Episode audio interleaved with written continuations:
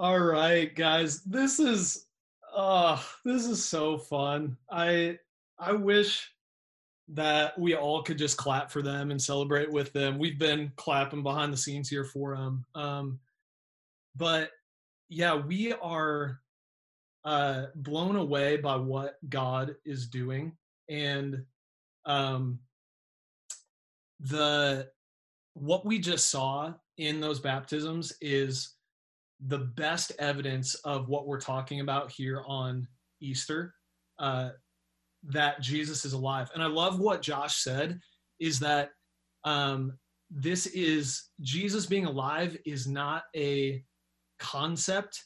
Uh, God is not a concept. He's a reality. He's a person.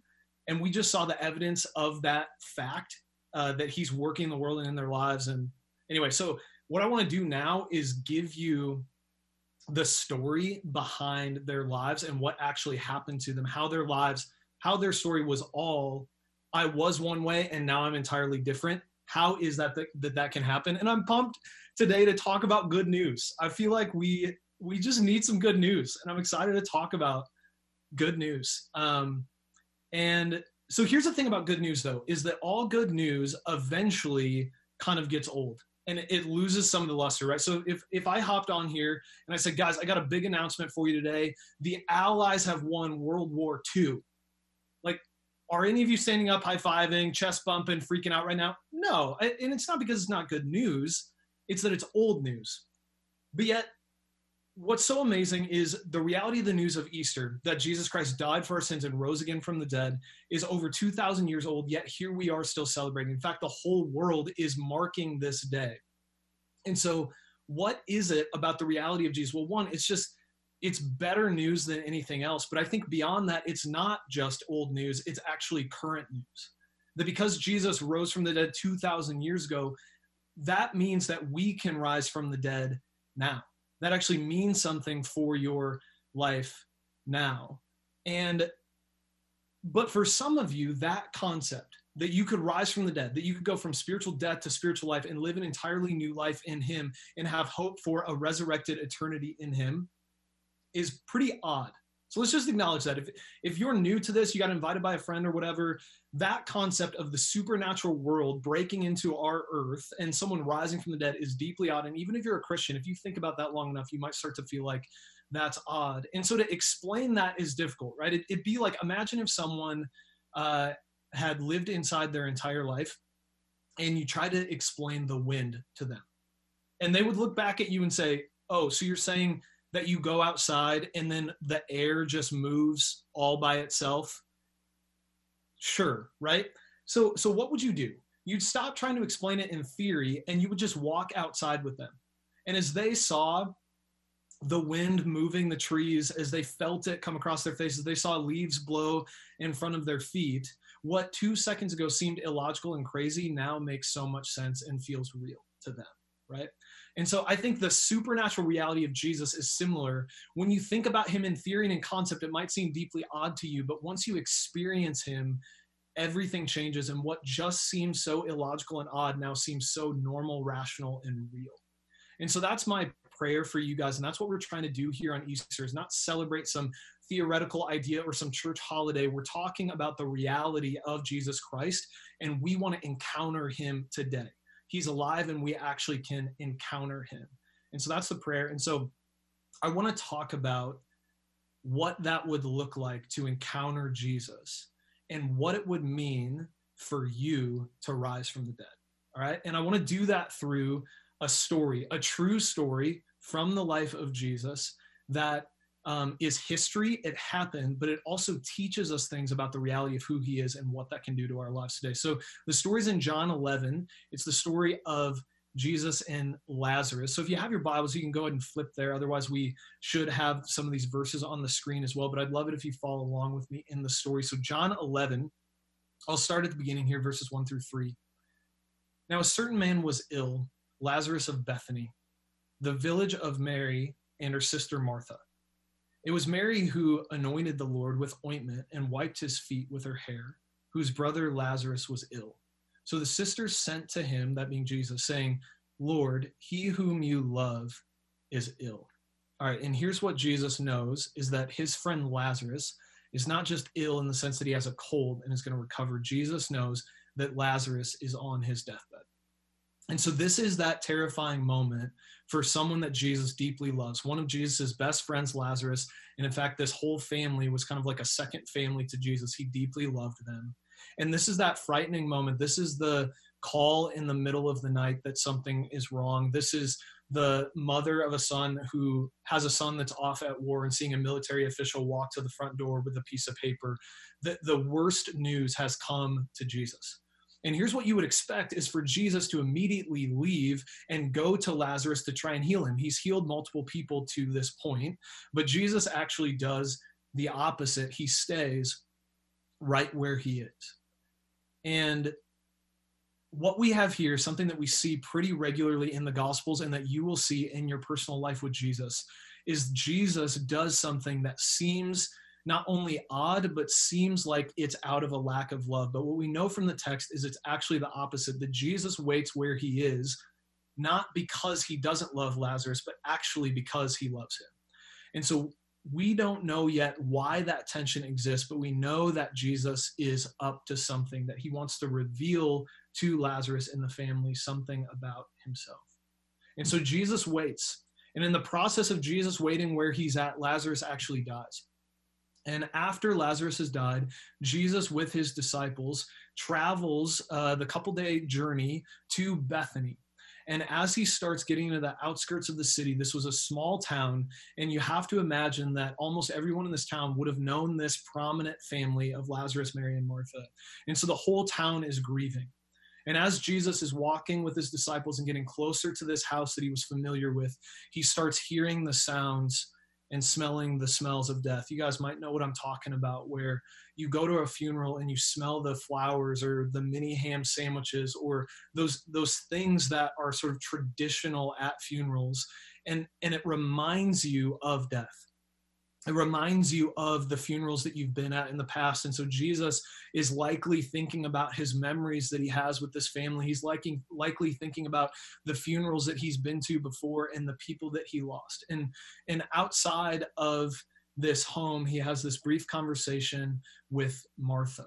And while Martha is outside, Mary is inside with the mourners. And so for us culturally, what we typically do when someone dies is we have a public service, but from then from then on we tend to try to respect the privacy of the family who's mourning the loss, right? So we kind of give them their space. But this culture was actually the opposite of that, where there was this communal mourning process over the course of several days. And Bethany was only a couple miles outside of Jerusalem. And so a, a group of Jews had come down from Jerusalem to mourn with this family. And at this time, uh, there were all of these ceremonies and tra- traditions surrounding the process of death. And there was actually um, professional mourners. There were women who were wailers, who they would come to the place, to the house of mourning, and they would scream as part of the the marking of this death and so Mary is in this house with these group of Jews and she's she's in this tension of she's mourning her loss but also trying to be a host for these people that are in her home and she's feeling just that deep awkwardness of death. If you've ever been around it, you know what I'm talking about that there's something that is just deeply weird about death. It wasn't ever supposed to happen and so no one actually knows how to respond to it and everyone acts almost embarrassed. And so so Mary's having to deal with people that are coming up to her and saying things that they think are helpful, like, We're so sorry for your loss. Let us know if there's anything you can do. Thinking, What in the world could you possibly do to bring my mother back or my brother back? And she's looking at these professional wailers that that are screaming thinking you didn't even know my brother and they take a break to drink some wine and she's seeing just the oddness of this this whole formality this ceremony of death and then she hears that Jesus has come, the one person that maybe can do something about this problem. And she runs out of the house, and these mourners uh, see her run out thinking that she's going to the tomb of her brother. And so they follow her. And so now what you have is a parade of death moving through the city. Mary is running to try and find Jesus. And there's these mourner, mourners following along behind her. And Jesus likely heard the sound of death before he even saw Mary. He heard the mourners screaming. And Mary turns the corner and she runs up to Jesus. And the mourners surround Jesus and they get awkwardly quiet in the way that that only a crowd of people can do when they're trying to be respectful of someone who's lost someone. And Mary and Jesus are standing face to face with this crowd of people around her, and Mary falls at the feet of Jesus in the dust. And this is what she says, verse 32. Now, when Mary came to where Jesus was and saw him, she fell at his feet, saying to him, Lord, if you had been here, my brother would not have died. I don't think this is accusational. I think this is her in her grief and her desperation trying to figure out the seeming uh, circum the, the the the seeming coincidental circumstances that if Jesus had have just gotten there a couple days earlier, Lazarus wouldn't have had to die. And she's she's confused and she's questioning. Verse 33, when Jesus saw her weeping, and the Jews who had come with her also weeping, he was deeply moved in his spirit and greatly troubled. And so Jesus looks around at this scene, he looks around at the consequences of death, and it says that he's deeply moved and his spirit is greatly troubled. I think that word greatly troubled is a little bit too soft in this translation. Jesus is angry, he's shaken, he's rattled. Which is shocking because Jesus seemingly never gets rattled. This is the guy who was in a boat that was about to be tipped over by a storm and he was taking a nap this is the guy who has hitmen that are out for his life and he's completely unfazed by them. Yet in this moment, Jesus is angry and he's rattled. What is he angry at? He's angry at death. And yes, at physical death, but but the word death in the Bible means something even bigger than just the the, the pure act of death. It means everything wrong with this world that this place was supposed to be good. There wasn't supposed to be any suffering here. This place was never supposed to experience death. Funerals were never supposed to happen people weren't supposed to know how to try and cope with loss and grief and mourning and pain because this place was supposed to be beautiful and pure and good. That's the way that God designed it. And Jesus looks around at his ruined world that's been ruined through sin, the failures of human beings, all of our failures that have ruined his good creation. And Jesus is angry because he loves his kids and he sees his kids, the people that he cares about, hurting and in pain, and he knows this isn't the way that the world is supposed to be. He's angry at what death has done in our world. And this is what I want you to see is that Jesus is angry at death in our world too. He's angry at what COVID 19 has done in our world. He's angry at the sin that causes suffering and injustice in this world. He hates some of the things that you've gone through or that your family has gone through. He's pained by it. And it actually says that Jesus weeps. Jesus cries with you in the middle of suffering and pain, in the seeming hopelessness of this world. And when these people see Jesus angry at death, they ask the question, kind of the, the question, the con- most confusing piece of human existence. Verse 37 But some of them said, Could not he who opened the eyes of the blind man also have kept this man from dying? If Jesus hates death so much, why didn't he do something about it? And here's the answer is of course he could have kept Lazarus from dying. He's performed miracle after miracle. Jesus could have stopped him from dying, but he didn't. Why? Because Jesus had something better. He had something better coming. And in fact, verse 4 explains what Jesus had coming. Verse 4 says, But when Jesus heard it said that this illness does not lead to death, it's for the glory of God, so that the Son of God may be glorified through it.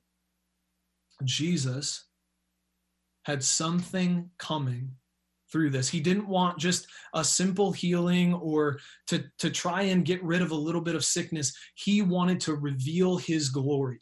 So we don't we don't totally understand that word glory. Sometimes you hear it used in the sense of giving God glory. It's something that we give him, but in this sense it's actually being used as something that that God gives to us. And here's what it means is that God wants to reveal the weightiness and the beauty and the power of who he is.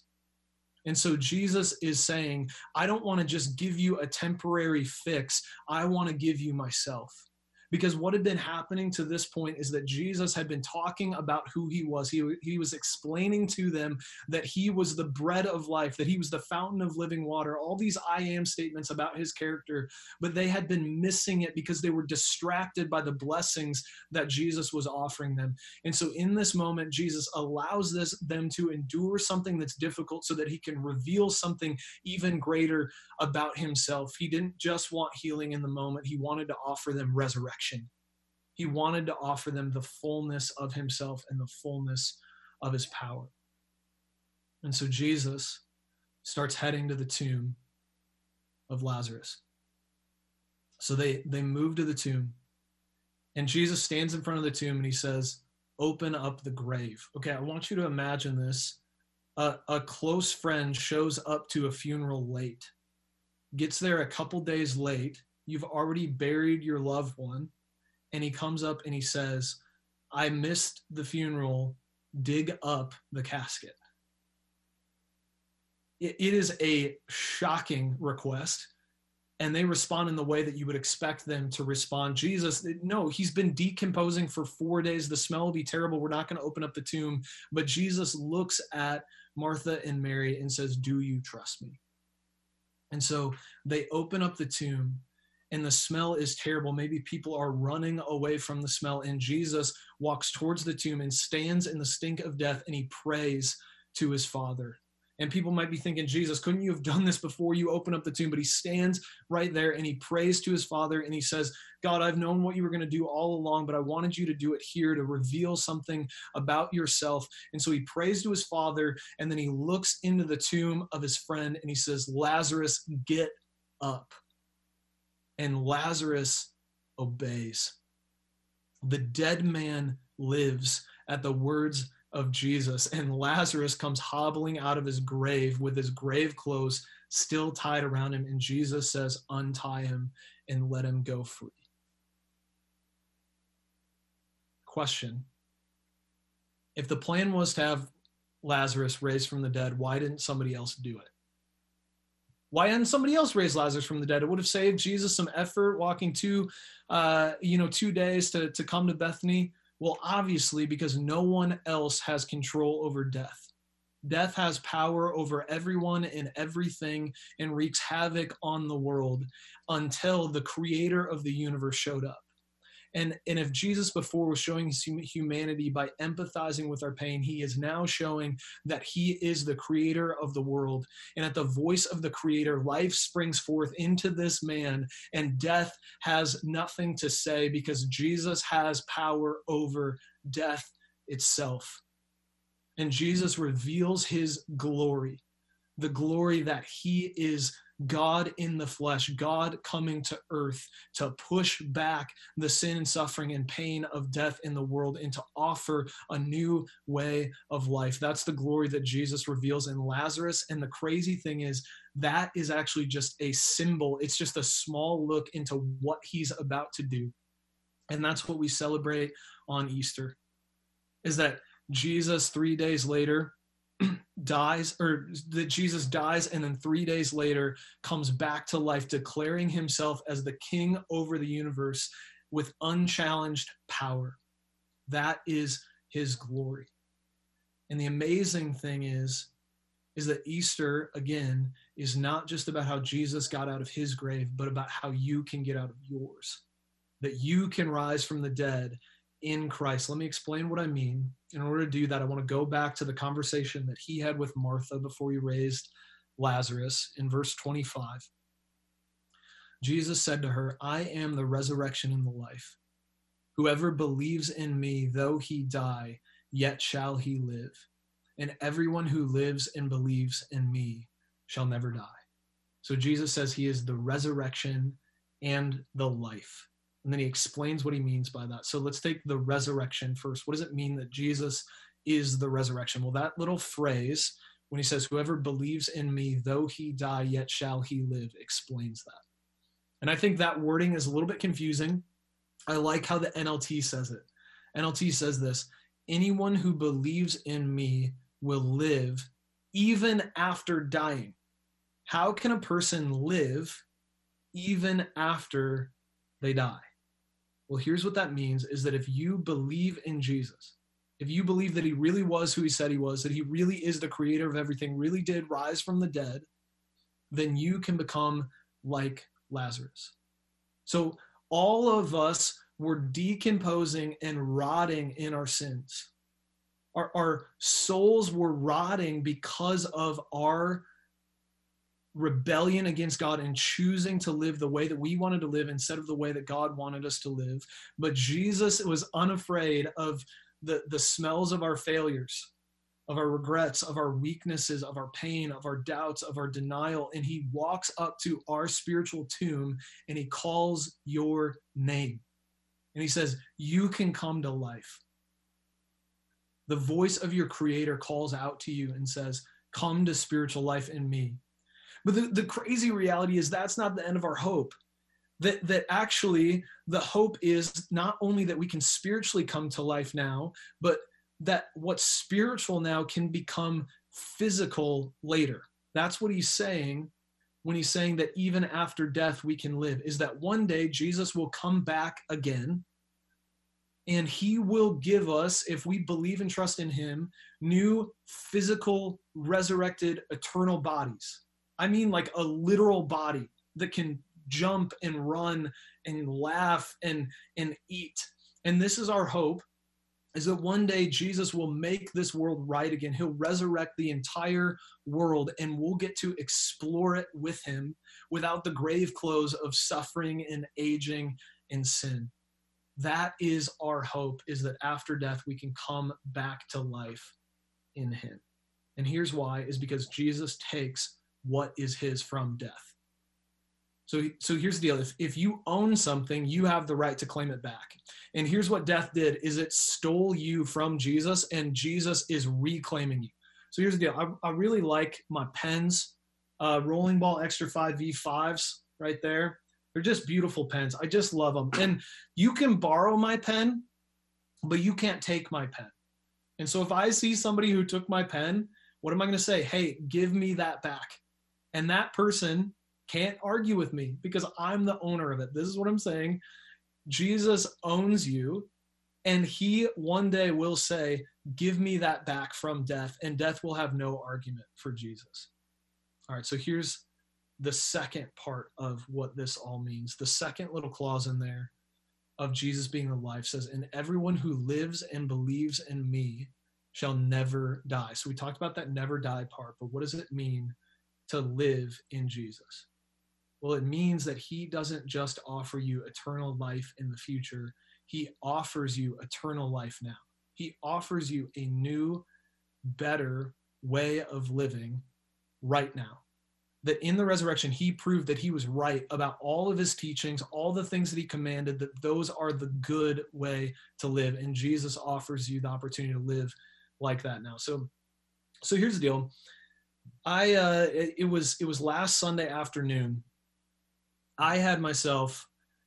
Uh, if you guys have ever heard that kids book, Alexander and the terrible, no, horrible, no good, very bad day. I had myself a terrible, horrible, no good, very bad day, and it it started with uh, guys. My my neighbor has an incredible lawn, and uh, I, I invited my neighbor. So if you're on for the first time, your lawn is amazing. All right, and here's the deal I feel when I go outside, I feel lawn shame.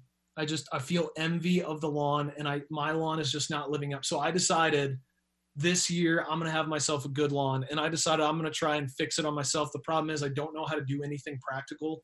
You engineers and problem solvers, you tell me that I can do practical things if I just watch YouTube videos on how to do it. Well, I did and I still can't. So I'll save you the gory details of that. But essentially, I forgot half the things I needed at the store, couldn't go back because it's crawling with Corona, wasn't worth it. And so I don't have the things I need. So I go to do the one thing that I do have is fertilize the lawn, watch all this stuff about it. For some reason, mess it up. Probably made my lawn worse, not better. Might have killed it. Who knows? We'll see what happens.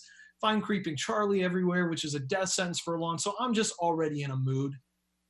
And uh, you might be thinking, Jordan, have some perspective there's some other stuff going on in the world. This is not the worst thing that can happen. Yeah, fair. Well, I didn't have perspective. All right, I, I was I was focused on the lawn, no perspective, and so I'm already just struggling. And I go to water some new grass seed that I planted, and my hose was broken, and I started getting sprayed. I mean, it wasn't dripping; it was spraying me in the face. And so I'm blinded by this water getting sprayed in the face, reach down to try and shut off the hose, and in the process, smoke my face on the metal hose holder that's connected to my house. I, still got a little bit of a mark there. Don't know if you can see it, still there. And so I'm st- standing there dripping with water and blood and a little bit of shame at not knowing how to be a functioning adult human being. And I uh, didn't respond super well and I it ruined my day. I was kind of a, a jerk to my family after that. Um, was short with my wife, sort of annoyed with Graham, and was going to spend time with Jesus later, and didn't just watch TV, and it it ruined the rest of my day. All right, so what happened in that moment? Well, what happened is I forgot where true life is found.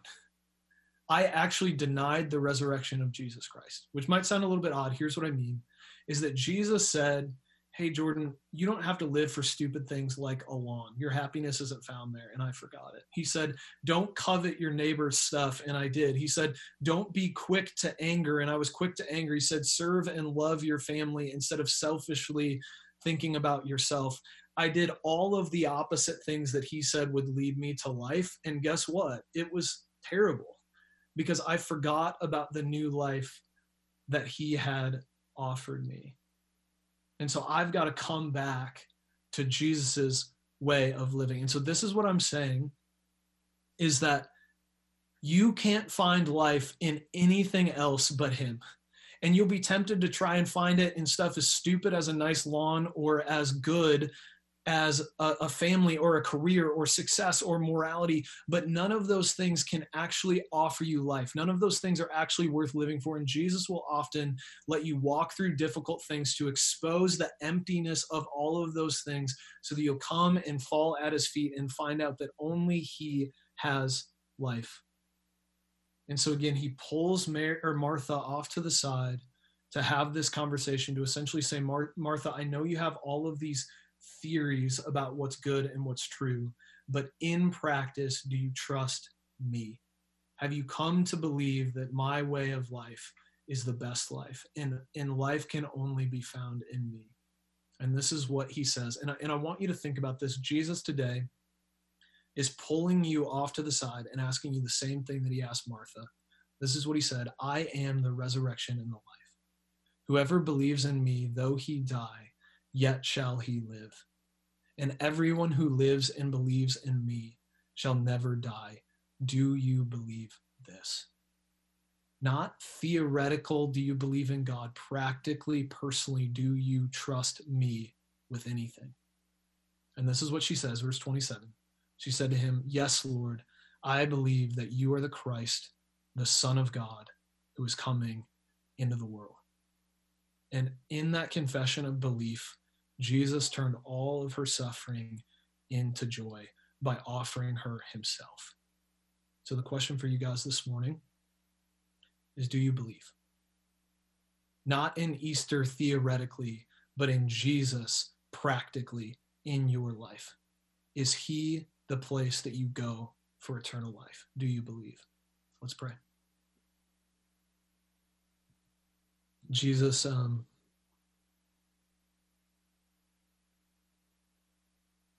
yeah, we just confess that you are the only place that life is found. And we want to find it in you, Jesus. And we praise you that death couldn't hold you, that you are powerful enough to rise Lazarus from the grave and then to rise yourself from the grave, and then you can rise us from the grave and help us to believe.